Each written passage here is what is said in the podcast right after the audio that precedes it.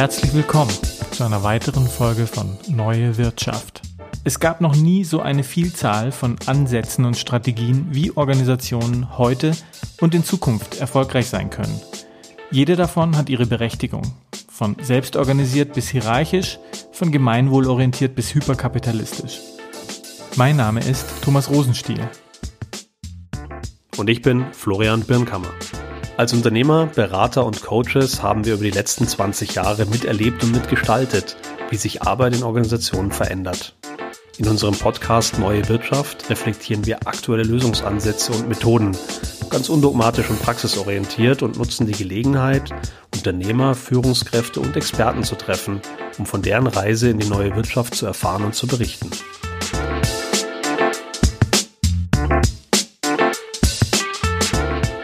Thomas, momentan äh, ist ja ähm, eine Zeit, in der so gerade nach der ersten, äh, nach dem ersten großen Corona-Schock das Thema äh, Neuausrichtung der Wirtschaft, Neuaufstellen von Organisationen wieder heiß diskutiert wird.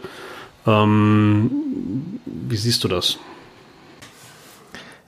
Ja, das ist in der Tat so. Ähm, wir sehen ja gerade im Wesentlichen drei große Trends. Ich weiß nicht, wie es dir da so geht, aber in, in meiner Tätigkeit, wo es auch immer stark um Digitalisierung geht, ähm, kommen immer wieder drei große Themen zusammen aktuell.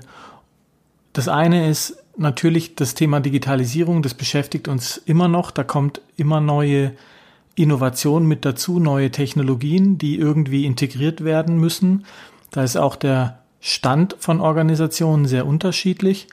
Das zweite große Thema ist, wie gestaltet sich die Arbeit der Zukunft im Wesentlichen. New Work haben viele schon gehört, aber auch viele andere Methoden wie Design Thinking und andere Sachen stellen da einige Sachen auf den Kopf, die bisher gegolten haben. Die Frage nach Hierarchien, all solche Dinge ist ein großes Thema. Und das dritte Thema ist natürlich weiterhin wie gehen wir mit Prozessen um, wie werden wir effektiv, wie werden wir performant, wie werden wir wettbewerbsfähig in diesem ganzen Kontext. Und in der Tat, ähm, glaube ich, ist es notwendig, da eine Integration herzustellen. Ich nenne sowas dann Smart Organization. Wie kommt man dahin, dass man diese drei Säulen miteinander integriert? Spannend. Ist aber jetzt ein, sind es drei Punkte, die die hätte man jetzt vor zehn Jahren auch schon so benennen können. Die waren da genauso relevant, vielleicht auch noch ein bisschen neuer. Ähm, sind die wirklich so neu für dich oder bewertest du die jetzt heute anders? Die sind in der Tat nicht neu. Die Frage ist, wie integriert man die miteinander? Was wir in den letzten Jahren häufig gesehen haben und auch gemacht haben, ist an einzelnen Stellen an Inseln Veränderungen herbeizuführen. Ob das jetzt im digitalen Aspekt ist oder ob das auf dieser Arbeitsebene ein Punkt ist. Natürlich wurden sehr, sehr viele Leute mit agilen Methoden vertraut gemacht, angefangen mit Scrum etc. pp. Es wurden da sehr viele Erfahrungen gemacht.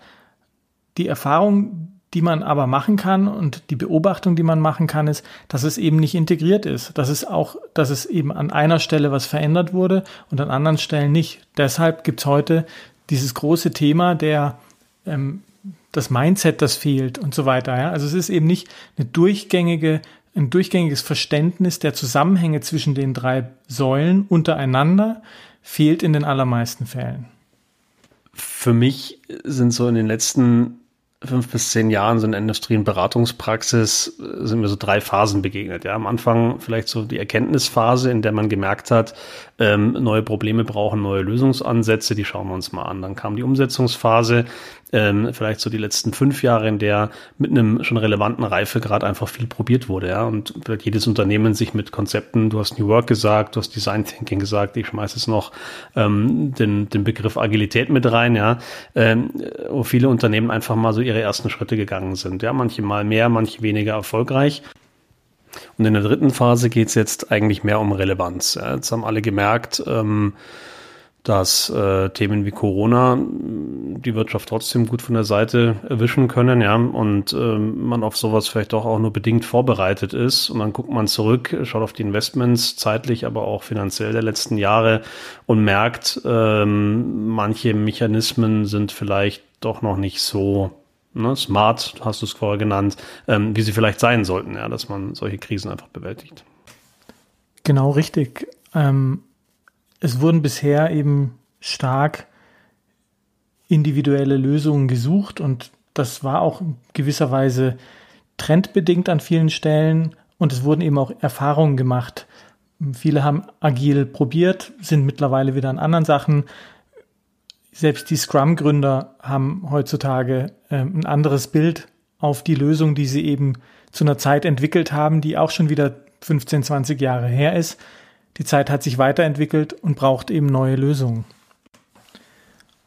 Und wie du richtig sagst, diese Relevanz, das merkt man jetzt eben stärker, kommt eigentlich nur dann richtig rein, wenn alle diese drei Säulen wirklich ineinander greifen.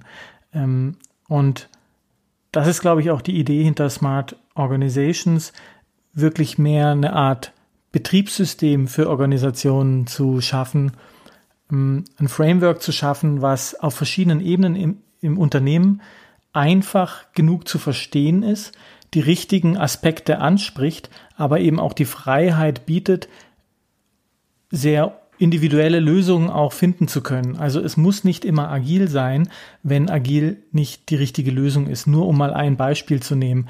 Trotzdem gibt es so eine Art Zielbild, auf welche Art und Weise man sich aufstellen möchte, um eben einerseits flexibel zu sein, aber eben auch resilient und stabil, um auf die Anforderungen, die sich heute stellen, auch entsprechend reagieren zu können als Organisation.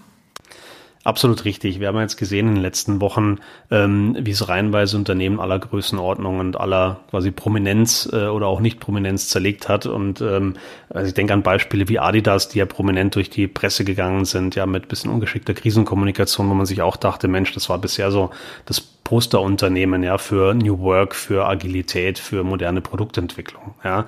Und trotzdem merkt man, ähm, das ist vielleicht nicht, nicht alles, worauf es jetzt ankommt, ja. Und das ist vielleicht dann auch der Punkt, wo man sich überlegen muss, äh, was es da gegebenenfalls noch braucht. Du hattest ja vorhin von drei Säulen der Smart Organizations gesprochen. Was, was steckt da dahinter? Ja, die drei Säulen sind digitale Exzellenz, die zweite Säule ist zufriedene Mitarbeiter oder Mitarbeiterzufriedenheit. Und die dritte Säule ist ein High-Performance-Setup. Das sind die drei Dinge, an denen sich Smart Organizations ausrichten sollen. Jetzt stellt sich die Frage, was ist eine Säule? Eine Säule, das merkt man schon, ist ja sehr weit gefasst. Und das ist, denke ich, auch der Sinn davon, dass es ein möglichst einfaches Zielbild auch sein kann, so eine Säule. Und sie kann auch offen genug sein, zu sagen, wie gestalten wir die aus? Welche Indikatoren, Erfolgsmaßstäbe wollen wir dort jeweils ansetzen?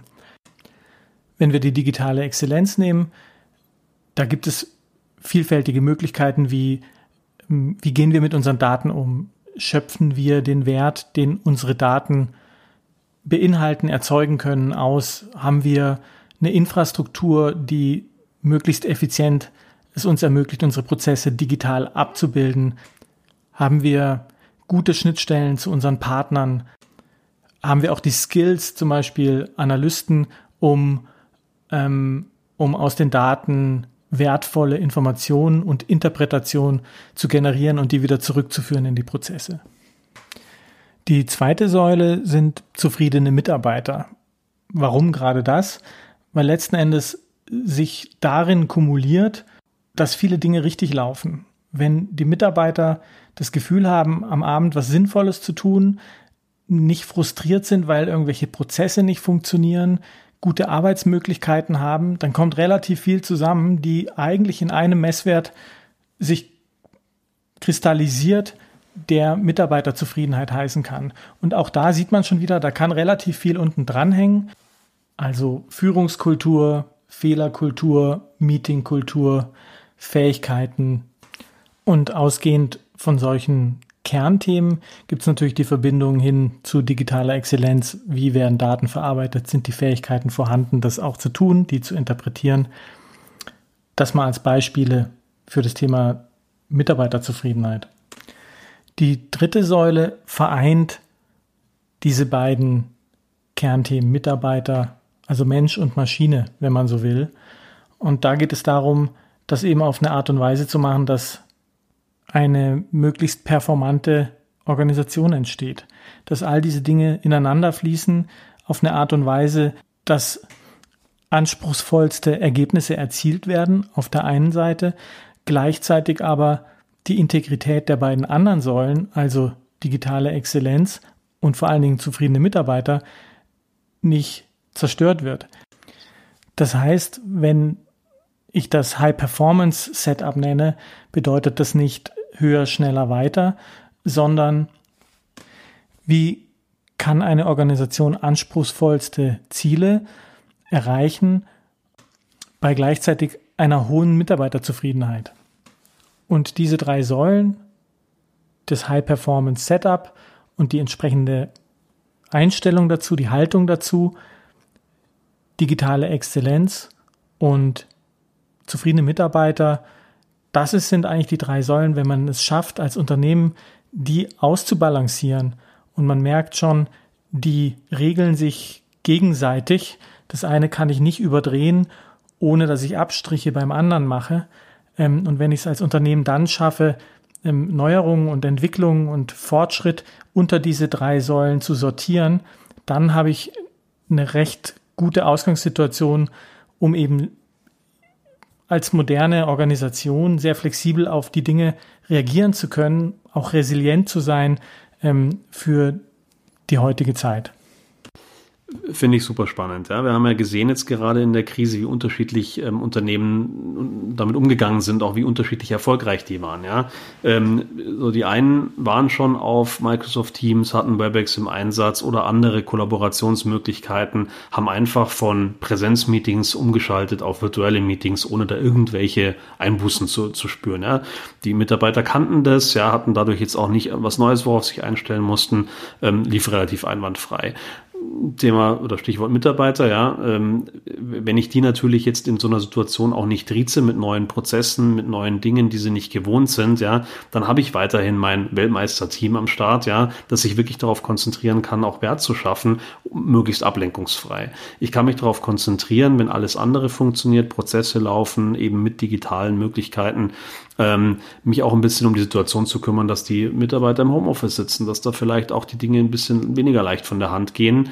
Wenn ich mich um sowas kümmern kann, ja, dann habe ich dort wieder auch mehr Motivation. Und Richtig. Und dann hat man in so einer Krise, wie wir sie jetzt erlebt haben, eben auch bleibt man in Balance genug, um eben nicht seine Ziele gleich über Bord werfen zu müssen, um sich in Feuerwehraktivitäten zu betätigen und schnell noch was nachzurüsten, sondern hat eben genügend Kapazität frei, um ähm, nicht nur die Ziele weiter zu verfolgen, sondern ähm, womöglich auch Chancen zu erkennen und zu verfolgen, was wir ja auch an, äh, bei vielen Unternehmen sehen konnten. Und das ist letzten Endes, was eine High-Performance-Haltung, High-Performance-Einstellung äh, letzten Endes ist, die ähm, basiert auf dieser Anpassungsfähigkeit, der Widerstandsfähigkeit, aber auch gleichzeitig der Stabilität, die durch diese Smart Organization Idee und diese drei Säulen eben erzeugt wird.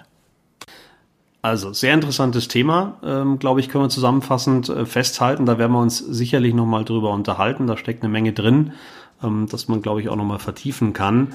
Und ja, ich bin gespannt, äh, was wir da auch von unseren Zuhörern an Feedback zu bekommen.